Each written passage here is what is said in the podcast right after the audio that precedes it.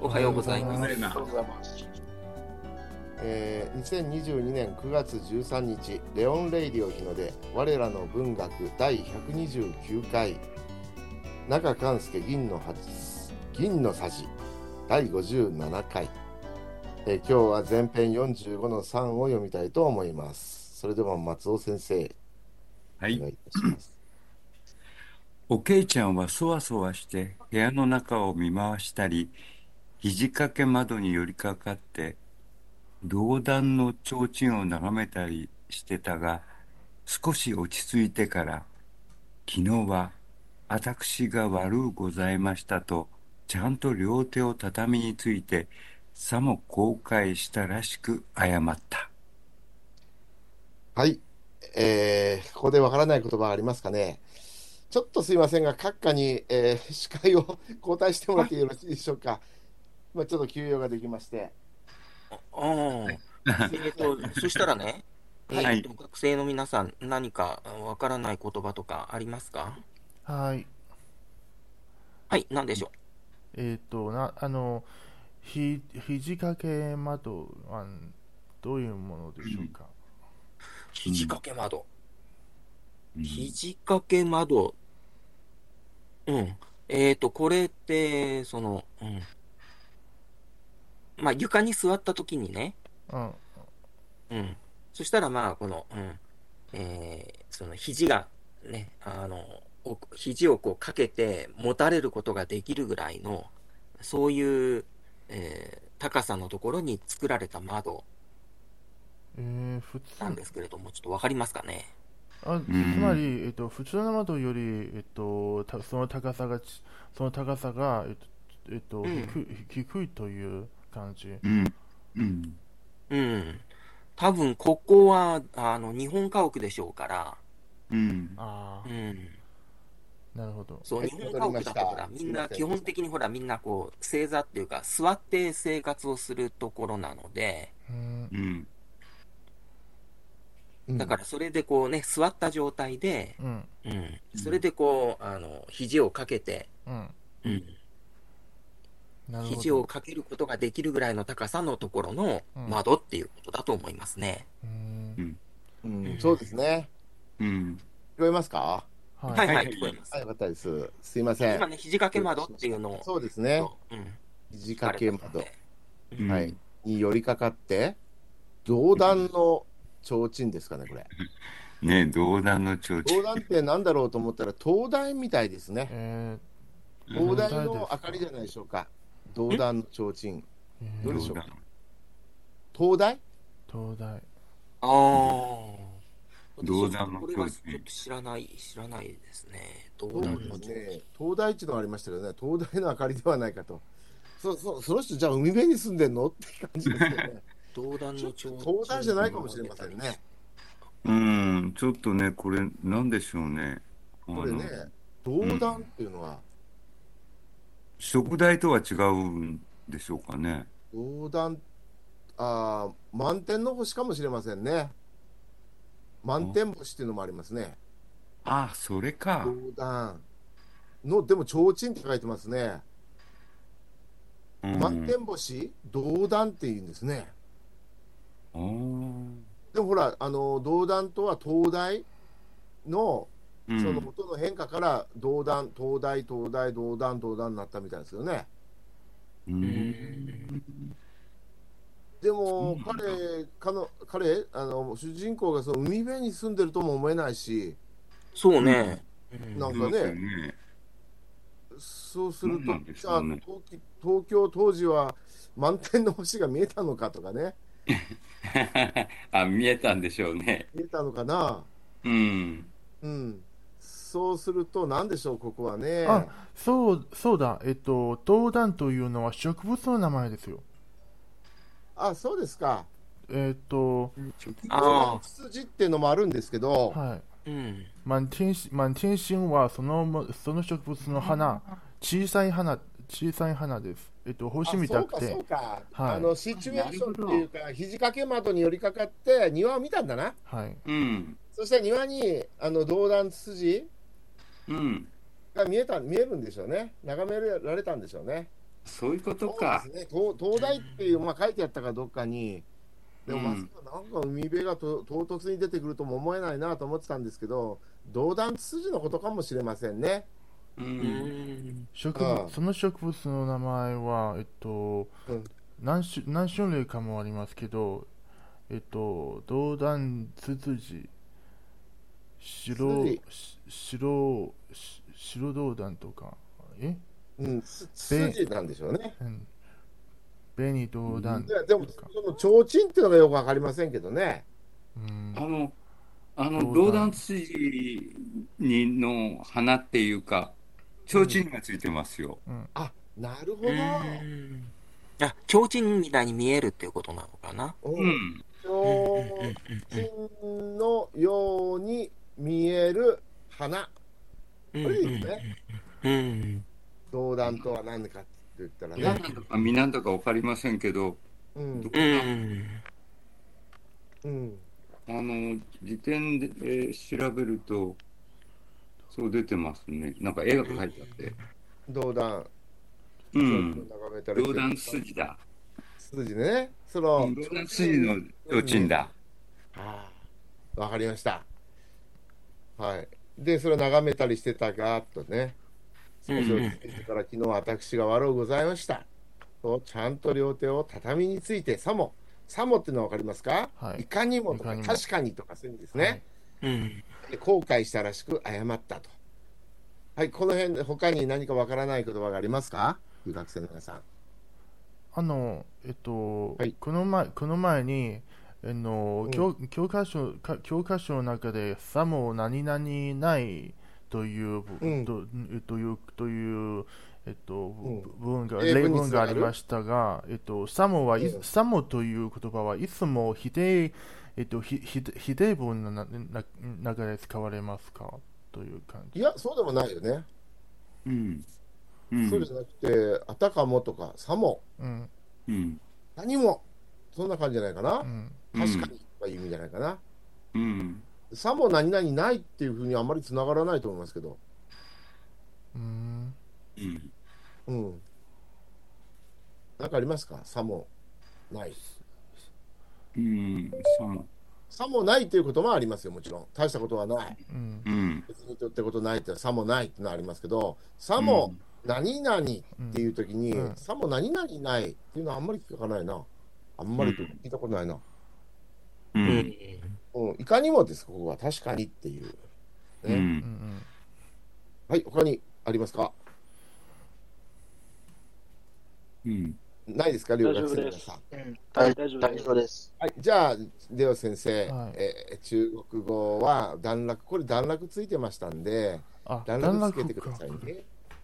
はい、私が日本語で段落つけてるところは中国語も段落、中国語は2文字落とすと、こんな感じですかね。はい、今、同時に落としたから、たくさん落ちちゃったけど、1、2、こんな感じですね。かはい。じゃあ、どうぞ、レオ先生、日本語から。はい。おけいちゃんはそわそわして部屋の中を見回したり、うん、肘ひひ肘掛け窓によりかかよりかかってじゃあ肘掛け窓に寄寄りりかかかかっってて、、えっと、道断のちょ、うんで道断の巨人を眺めたりして、えーしてたががえっと、少し落ち着いてから、昨日は、私は悪うす、悪うございました。私が悪うございました。はい。うんと、えちゃんと両手を、うんただ畳に畳に畳畳について、さも後悔したらしく謝った。はい、日本的な礼儀作法ですね。そうで両すね手を畳について。うん。はい。じゃあ中国語どうぞ。阿慧慌张地看了看房间里的陈设，然后靠在小窗边，看着外边一丛丛的满天星，静静地待了一会儿，双手规矩地放在榻榻米上，说：“昨天是我不好。”他像是十分后悔自己做错了事似的，向我道歉。うん。この満天神っていうのは中国でいうそのあのツツジの名前ですかねにもなってるんですよね。嗯啊道断ツツジ。はい。その満天神で植物つ木の名前ってわかりますか一般の中国人見て。嗯，まあえっと怖い地ね、方ニ的ゾンゾンだ。まあ地方あの、リスナーの皆さん全員に聞いてます。えわからないわからないですよね。あの、ツツジという、道断ツツジって中国語でまあ翻えっ訳したとらここここには花花こここにはは花屋によく見らうんうんうん見見見られるはえっと花の一種類なんですけど、ああ、そうですか。はいえっと花花の名前でマンティエンシンっていうのがあるんですね。はいえっとその花はちっちゃくてえっと、うんうん、ほほ星みたくうんうんまあうん。星みたくてなるほどど、なるほどう。んうん。まあ、じゃあ、そういうことなんですね。はい。他に、皆さん、どうですかいかがでしょうか中国語。いいと思います。いいと思います。いいと思いじゃまあ、す次。行きましょう。はい、松尾先生。あんまり大人びて几帳面に詫びられたために、こちらはかえってどぎまぎしながらも、こんなに人に苦労させたかと思えば、貫くくもなって、あんなに謝るのじゃなかった、と思った。はい、まず、あんまり大人びてっていうのは大人ら、大人らしくなってということですね。うん。はいうん。あの、こ特にこの、あの、子供がね、成長する過程で、急に大人び、大人らしくなるっていうことが、がありましたよね。うん。几帳面ってわかりますか皆さん。几帳面に。はいこれ細かいところまで注意が行き届ききちんとする様だから真面目な人細かい人配慮が行き届いた人は几帳面な人というわけですよねはいまあ劉海軍君みたいな人を言うんじゃないかな几帳面だね うん。細かいところまで配慮が行き届くような人ですよ几帳面っていうのはね真面目な人ですはいで詫びられた詫びられた謝られたっていうことですねうん。それから、ドギマギってわかりますかこちらはかえってドギマギ。聞いたことありますかドギマギすうる。んまあ、焦る感じかな。不意をつかれて圧倒されたりして、狼狽するとか、うろたえる様、ドギマギする。うん。ドギマギするってよく言いますよね、松尾先生ね。言いませんかね。ドギマギ。うん。はい。で、えーつ次は、つらにくいっていうのがありますね。これ、つら、顔を見るのも憎らしいっていう感じですかね、閣下。そうですね。ううんん。あんなに謝るのじゃなかったと思ったと。まあ、後悔してるわけですね。うん。うん。はい、他にわかり、あの、わからない言葉ありますか留学生の皆さん。うん大丈夫で大す丈夫ですじゃあ、では先生どうぞ。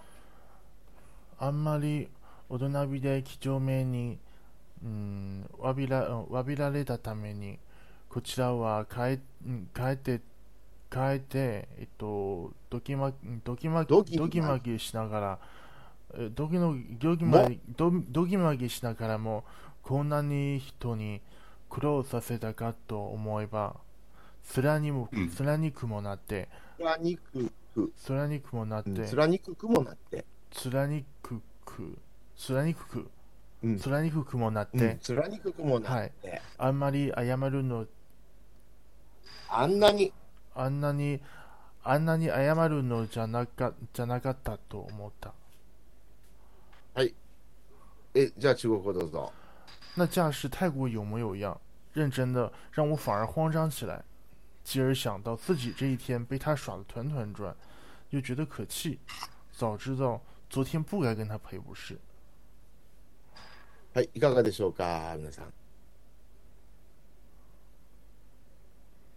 いかがでしょうか。大丈夫はい、大丈夫と思います。はい、では次いきますね。うん。はい。と、今日、今日の最後の部分ですね。あはい。どうぞおけいちゃんは昨日あれから家へ帰ってか叱られたという。そうして五章だからお手玉ちょうだいというので散々じらした挙句やっと引き出しから出してやった。その友禅ちりめんの切れは元よそ行きの着物だったとかで霧の花だの鳳凰の翼だのが切れ切れになっていた。二人はその因縁のあるお手玉を取って遊んだ。ここですね。えーどうでしょう、けいちゃんは昨日あれから家へ帰って叱られたと嗯いう、うん誰に叱られたんですかね、親からなんで親すかからね。はう嗯いん。うん、でそうして、五章だから、お手伝いもしようねこの五章だからってよく日本では言いますが、皆さんわかりますかこれ、お願いするとき言うんですよね。おう願い嗯ん。そうですね。五章だからお願いしますって感うじ。んう。うんん。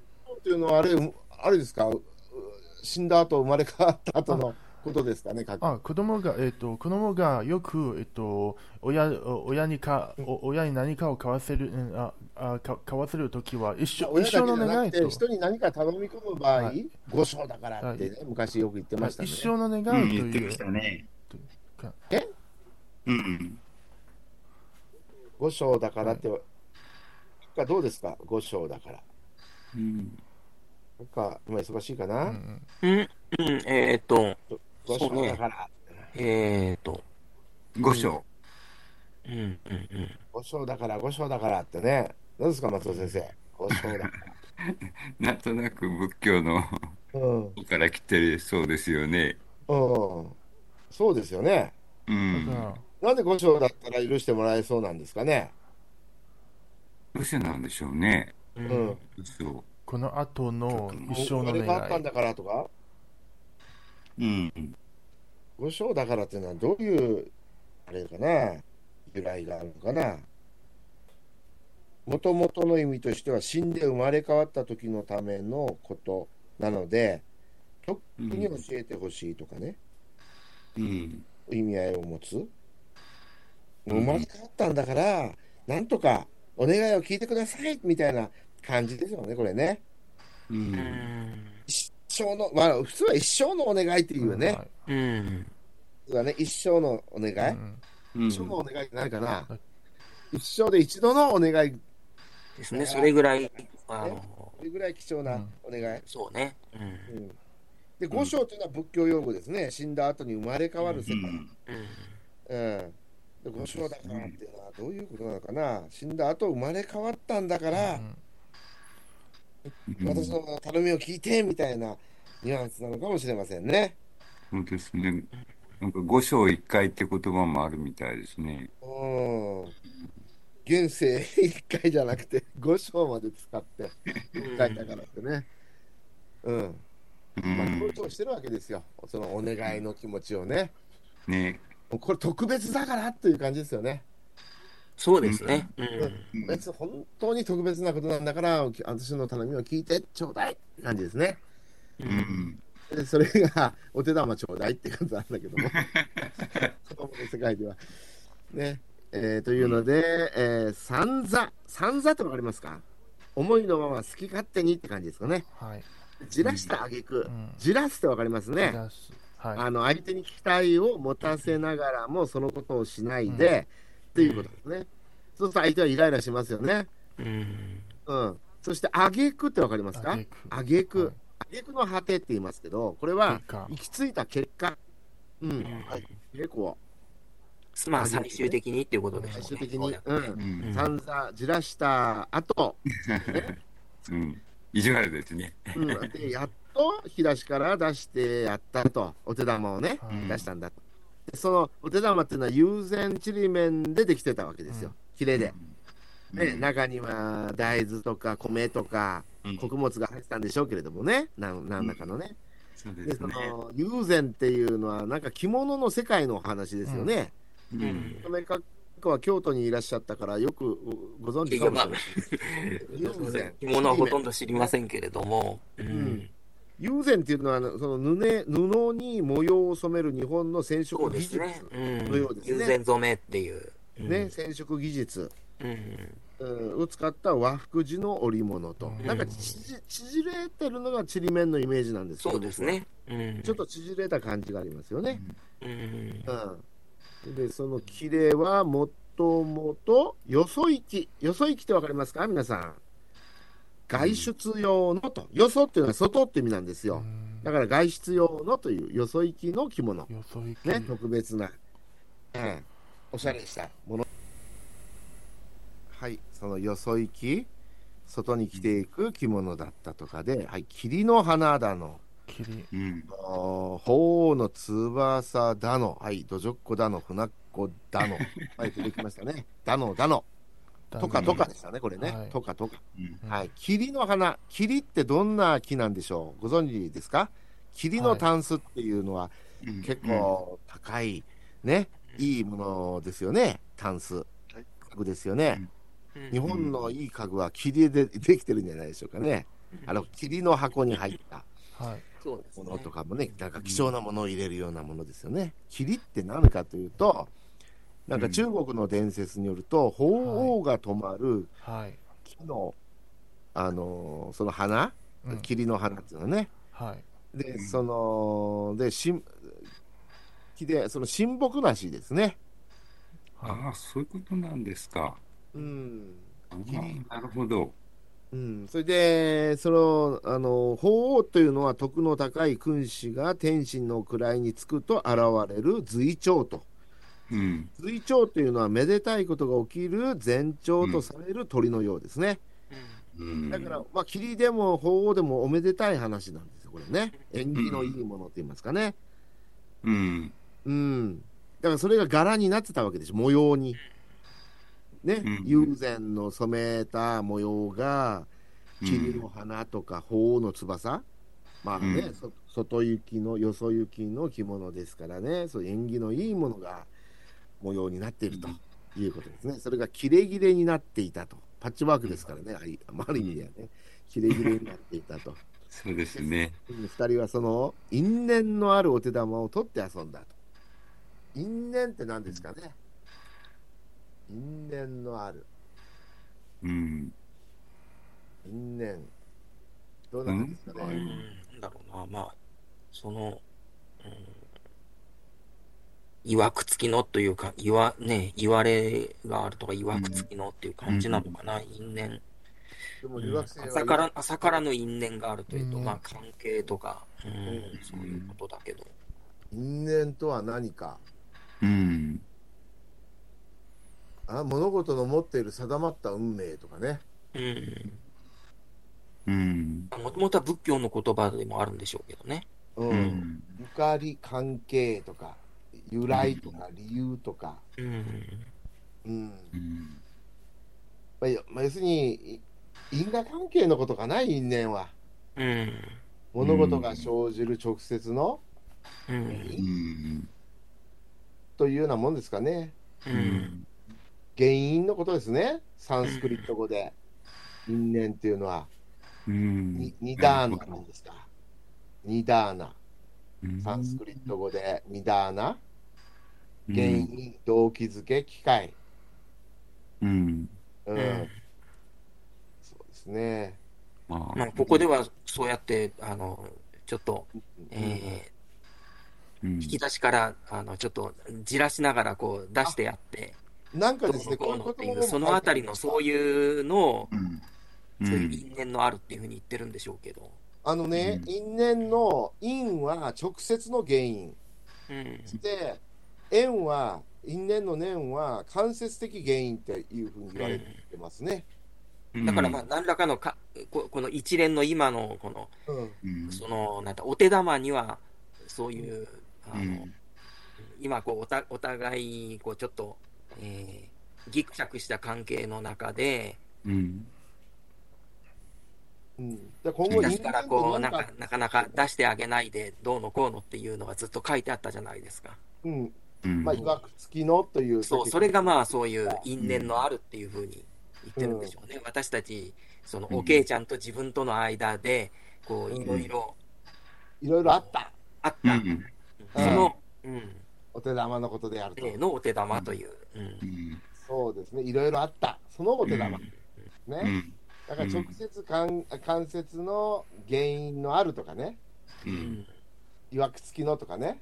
うんそういうことなんですね。因縁。で、読み方としては因縁ですよね、これね。うん、そうですね。縁はその一つで読むと縁だけど、四円が縁ですけど、これ、因がつくと因縁とうん、リエゾンするんですかね。うん、うんまあ、そそうですね。うん、ね、そういうふうに言い回しが変わるんですね。因縁、ね。うん因縁って言いにくいからね。うん、あのーなんでかな、陰縁、なんとなく言いにくいですよね、陰縁はうね。ん。うん。陰の N の死因に、そうそうそうそう、それがね、うあのん。母音白の E が来て N という N と E で因縁になるわけですうね。ん。う、うんん。そういうことですね。うんはい。因縁、はい。よろしいでしょうか、皆さん。はい。はい、それでは、レオ先生、どうぞ。うーん。おけいちゃんは昨日あれから家家へ帰って叱られたという、あられた。はい、叱られたという、そして、ご賞だからお手玉ちょお手玉ちょうだいというので、散々し散々じらした挙句やっとし引き出し、えーやった中高中高から出して、出してやった。その出し中、古その友禅ちりめんの切れ、うんうんの切れは元、うんえー切れは元よそい木の着物だったと、だったとかで、えっと、霧の花だ、霧の花だの、えっと、王鵬、王鵬、ほう。王鵬の翼だのが、えっと、キレキレになってしなっていた二人はその因縁のあるそんその因縁にあその因縁のあるお手玉を通って遊んだはい。それでは、中国語をどうぞ。阿慧说自己昨天回家就后就被骂了，求我把沙包还给他。我很是让他着急了一阵子，最后还是从抽屉里拿出了沙包。沙包是用才外出和服剩下的边角料做的，有蝉印花雕，有蝉印花绸的，上面散落着桐花呀、凤凰翅膀之类的图案。我们拿过这些有故事的沙包玩了起来。いかがでしょうか。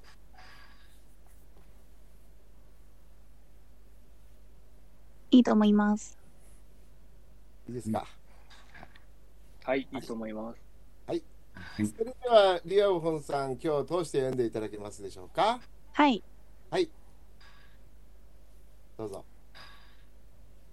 阿慧慌张地看了看房间里的陈设，然后靠在小窗边儿，看着外面一丛丛的满天星，静静地待了一会儿，双手规矩地放在榻榻米上，说：“昨天是我不好。”他像是十分后悔自己做错事的样子，向我道歉。